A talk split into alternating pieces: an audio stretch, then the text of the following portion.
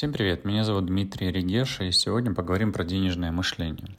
Вообще о денежном мышлении я подробно рассказываю э, на своем курсе «Код денег», э, где этому посвящен целый урок. Но сейчас дам немного вводной информации, которая поможет вам, возможно, приблизиться к пониманию данного, данного понятия.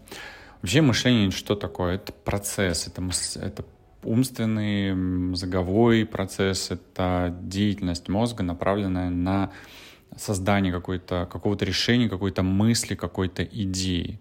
Это, в принципе, мышление. И мы мыслим постоянно. Я мыслю, значит, я живу. По-моему, так сказал Декарт. И ну, мы не можем не мыслить. Это важная часть нашей вообще жизнедеятельности. И когда мы говорим о денежном мышлении, то это вот мышление, это деятельность умственная, направленная на такую сферу, как деньги, на все, что связано с деньгами. Как мы зарабатываем, как мы тратим. То есть смотрите вы на вещи, думаете, ой, она дорогая, или ой, она дешевая, или ой, я ее хочу иметь. Вот все, все эти три мысли, все три типа мыслей, все три решения, которые вы произносите, это все разные типы мышления, свойственные разным типам денежных мышлений. У каждого человека может быть несколько типов денежного мышления.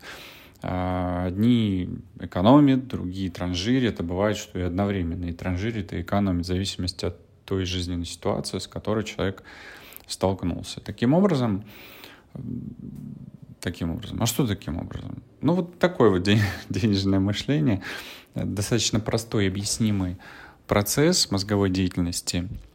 И если у вас есть потребность его поменять, или вы понимаете, что ваше денежное мышление не приносит вам какого-то наслаждения жизни, больших денег э, или меньших трат, уж не знаю, на что вы сейчас э, нацелены, то приходите на мой курс «Код денег».